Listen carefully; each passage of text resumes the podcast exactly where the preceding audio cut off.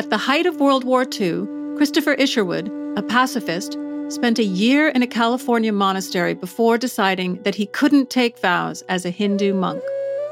25 years later, he published a novel about the continuing struggle between his two selves the man who craved spiritual illumination and the man who craved the fulfillments of the world.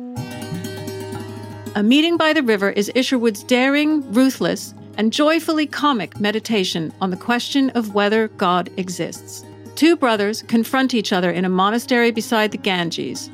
One plans to renounce the world, the other tries to stop him. Oliver, how lucky you are to have a brother like me. Dominic West stars as Patrick, irresistibly charming and accustomed to success. Patrick, why are you going to Calcutta?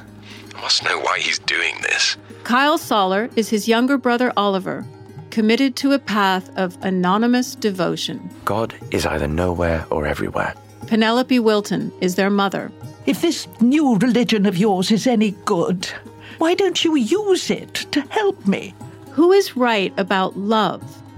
What does it mean to be saved? And you gonna tell him about us? Are you mad? He's a monk. When don't monks know the facts of life? They try hard to forget them. Oh, Patrick!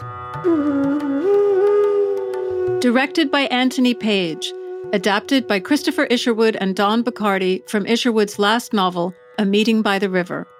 Join us for the culminating episodes of the Animals Podcast. Sooner or later, you might have to ask yourself if there wasn't some truth in what I believe.